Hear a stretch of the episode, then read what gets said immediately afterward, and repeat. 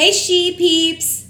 Thanks for listening in to the podcast. Don't forget to hit me up on lifeasshedoesit.com and if you want to hit me up on Facebook, that's cool.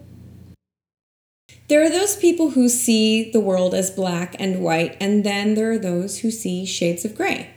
And then there's my daughter.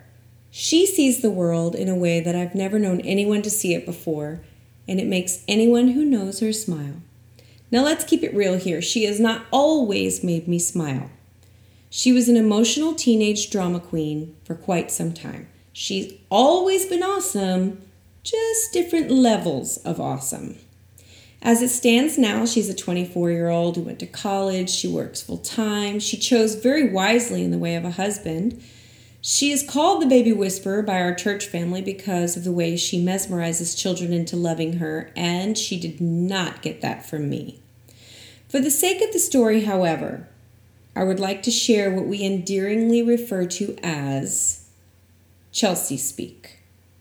She's a smart cookie, believe me, but there was a time during her teenage years that she believed that Katy, Texas was the capital of Sugar Land, Texas. We were just grateful she was a pretty girl at that point. But if you laugh at that, she'll be the first one to tell you she's a thought thinker. Aren't we all? She also doesn't think it's right that a ruler is a foot long when her foot is a size 7. This all makes her special, according to her, because she sees the world in 3D. She will bring her face close to yours and pull it away a few times to make this point.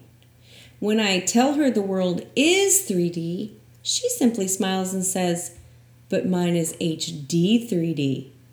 Yes, Chelsea. Yes, it is.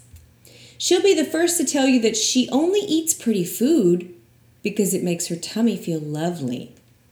Chelsea wants to know Do cows know that they're cows?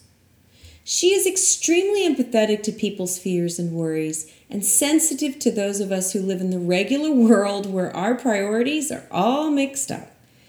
I envy how she sees things really. This is truly authentic Chelsea, and you get exactly what you get, and that is a very rare quality to have these days. The other day, I heard her say, My third favorite color is sparkle. Makes you wonder what the first two are. Make it a point to see the world from a sparkly perspective today and think about what your third favorite color might be.